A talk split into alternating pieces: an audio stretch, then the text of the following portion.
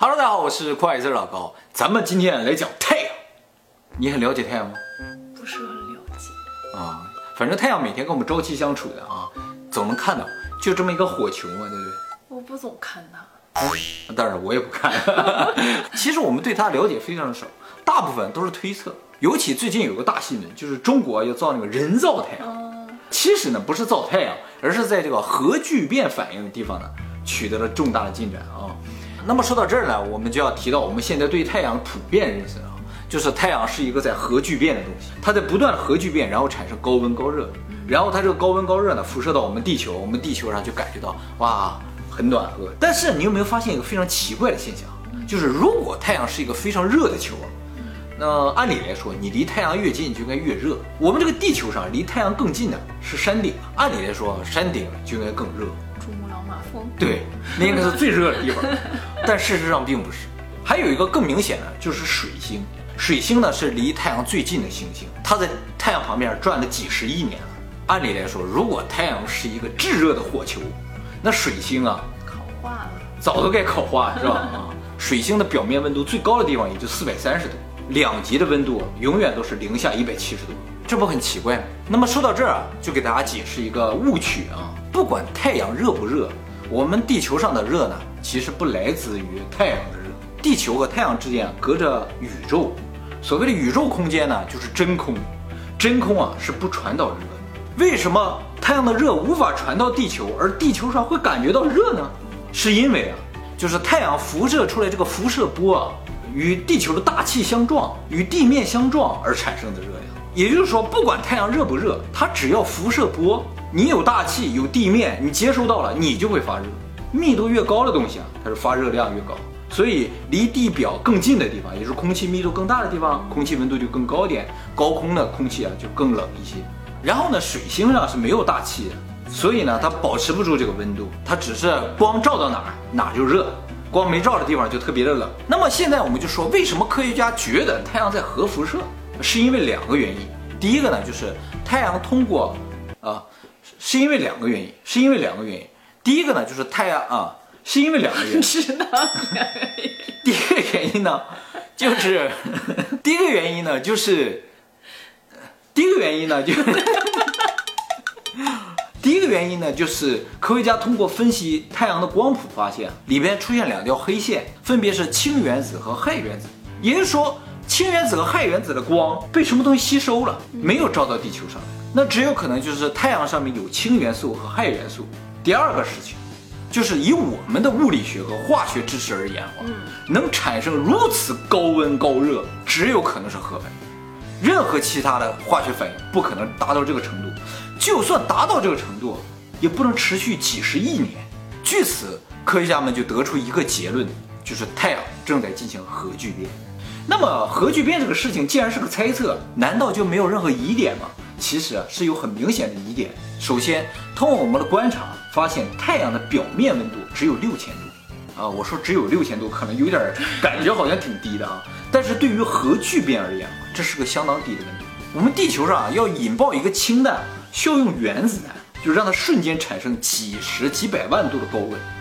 你六千度是不足以产生核聚变的，地球的地核的温度就是六千度。如果六千度就能核聚变，那地球先炸。那么六千度这个温度明显不够的情况之下呢，为了让核聚变这个说法合理，于是人们就猜测太阳的这核心的温度肯定远远高于六千度，核心呢，他们才应该有一千五百万度，这样就足够了。嗯，不过呢，大家注意啊，这是猜测啊。另一个非常不可思议的事情呢，就是日冕。日冕呢是太阳最外层的大气，叫日冕。这个日冕的温度有多高呢？是一百万度。这个事情呢非常奇怪。你如果是在中心进行核聚变，那中心的温度最高，越往外应该温度越低。结果太阳不是这样，越往里面温度越低。除了我们刚才提到假设的里边一千五百万度的这么一个温度的话，我们观测到的是越往里越低。还有一个现象呢，就是用这个核聚变无法解释，就是太阳风。太阳风呢，就是从日冕发射出去的叫正电子啊。这个太阳风有一个特点，就越往外啊速度越快，它在不断的加速之中。那按照正常的辐射，应该越往外越慢。这些现象呢，都不符合我们目前对于太阳的理解，也就是不符合核聚变的这个太阳模型。那么科学家们为什么支持了一个这么多疑点的一个假说呢？因为啊，我们实在找不出来另一个合理的解释。但其实呢，有一个理论可以完美解释这个事情，只是很多科学家不愿意承认啊。我们一会儿再讲他为什么不愿意承认这个理论啊。这个理论呢叫做等离子体宇宙论，它也是一个非常牛的科学家提出来，叫汉斯·阿尔文。这个人也得过诺贝尔奖。什么叫等离子体啊？简单的说，就是我们认识的物质啊，大部分就是固态、液态和气态。其实呢，还有一种状态，就叫等离子态，它在气态之上。但是呢，它和气态不一样，就是气态不导电，它导电。我们看到这个闪电，它就是等离子体。特斯拉做的那个电弧，那个就是等离子体。等离子宇宙论认为啊，整个宇宙啊是一个导电的一个这么一个物质一样。在这个宇宙空间中啊，流动着叫伯克兰电流。伯克兰是一个科学家的名字啊。这个人呢，最有名的研究就是极光，他是对极光研究最深的人。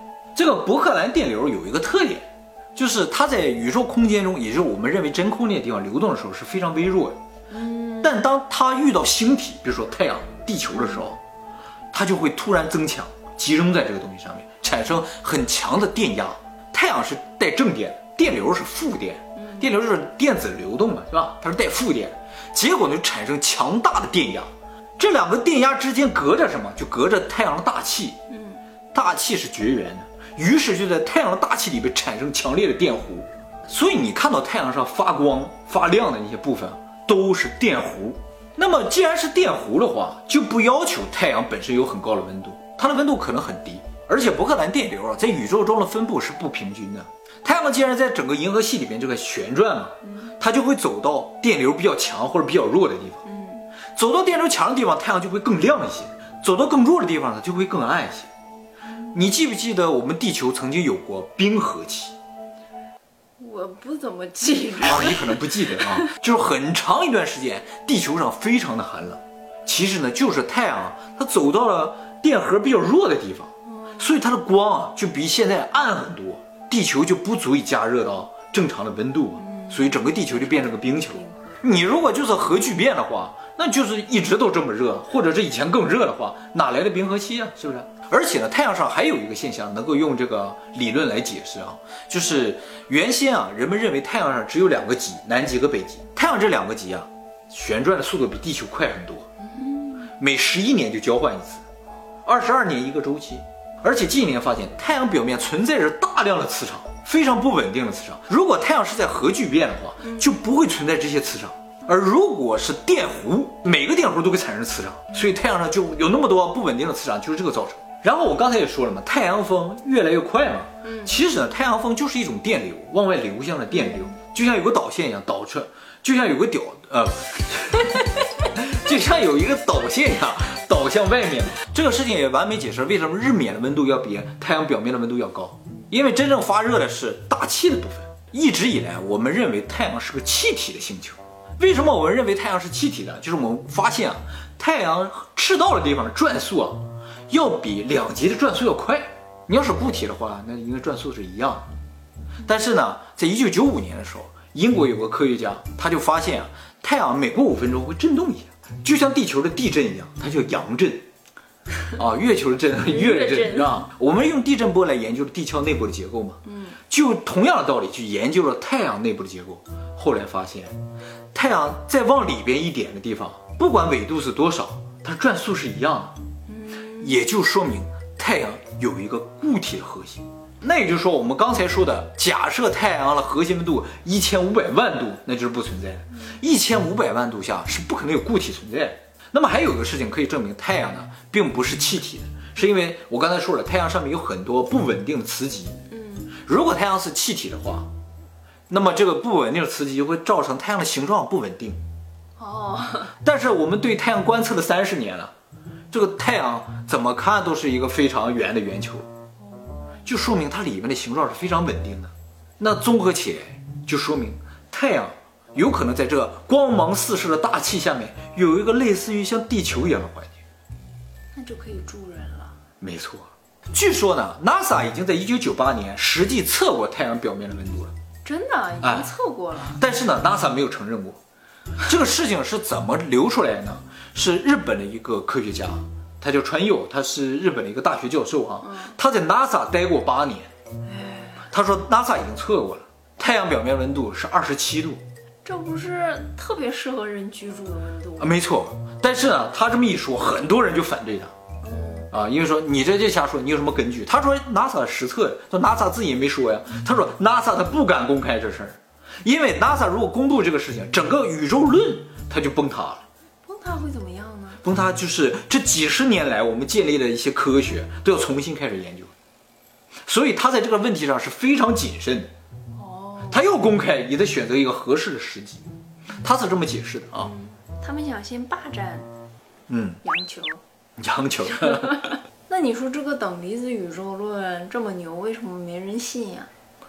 因为这个等离子宇宙论和大爆炸理论相矛盾，而现在我们物理界普遍接受大爆炸理论。哦，人们为什么普遍接受大爆炸理论呢？是因为大爆炸理论是基于爱因斯坦的广义相对论，再一个就是大爆炸理论能够解释现在宇宙的膨胀。我们现在观测宇宙是在不断的膨胀中，就反推啊，它它原先一直在缩，一直在缩嘛，那就会缩到一个点，那这个点怎么就开始膨胀了？你就说明有大爆炸的存在。这听上去很容易理解，但是在解释宇宙起源方面的话，等离子宇宙论就稍微显得比较薄弱了。他说宇宙一开始啊就是这个样子，是一大块儿，渐渐渐渐的它一点点裂开了，不断的往外膨胀，然后形成我们现在各个星系。那么这个等离子宇宙论还有个特别牛的地方，就是它能解释暗物质。暗物质我们以前视频提到过，说咱们到目前为止都没找到这个暗物质。嗯，但为什么非得说有这么个暗物质呢？就是因为爱因斯坦的广义相对论认为宇宙间只存在引力，什么东西都是由引力来解释。但是现在星际的旋转速度用引力就没法解释，引不住，转散了。于是呢，就硬生生的说这里边还存在暗物质，暗物质呢质量非常大，所以让整个星际没转散。等离子宇宙论认为啊，宇宙中存在两种力，一个是引力，一个就是电磁力。你之所以没转散，是因为电磁力的存在。所以用等离子宇宙论来解释星际的话，就不需要那个暗物质。那么科学家现在花这么大精力在找暗物质，那没必要找了。那么等离子宇宙论现在最大的问题呢，就是它不能够很好的解释宇宙起源。大爆炸理论呢，现在的短板呢，就是不能够解释星际旋转速度的问题。要解释这个，就必须假设暗物质，但又找不到暗物质。二零一三年的时候呢，天文学界发生了一件大事，就是我们观测到了一个叫五仙北冕长城的这么一个星际结构。长城。为什么叫长城？因为它特别的长，一百亿光年那么长，这是我们目前观测到最大的星际结构。但就因为这个结构的出现啊，造成宇宙大爆炸论啊，基本被颠覆了。这个结构长一百亿光年，离地球的距离呢也是一百亿光年。宇宙呢是形成于一百三十八亿年前，那它距离地球一百亿光年，就意味着它是在宇宙形成后大概三十七、三十八亿年左右那个时候形成的形。成的。按照宇宙大爆炸的模型，是不可能在三十八亿年的时候就形成这么大规模的结构。反倒等离子宇宙论无所谓，你有多大的结构都是有可能，因为我认为宇宙一开始就这么一个大块儿，它只是一点点飘散而已。我们古时候的那个炎帝黄帝，啊，他说他就来自太阳，他住在那里。是啊，不合理是吧？而且还想让老百姓信，谁信呢？是不是啊？而且呢，像古埃及的那些神也都来自于太阳，对不对？太阳神殿，太阳神拉，啊，他叫拉，对。石敬。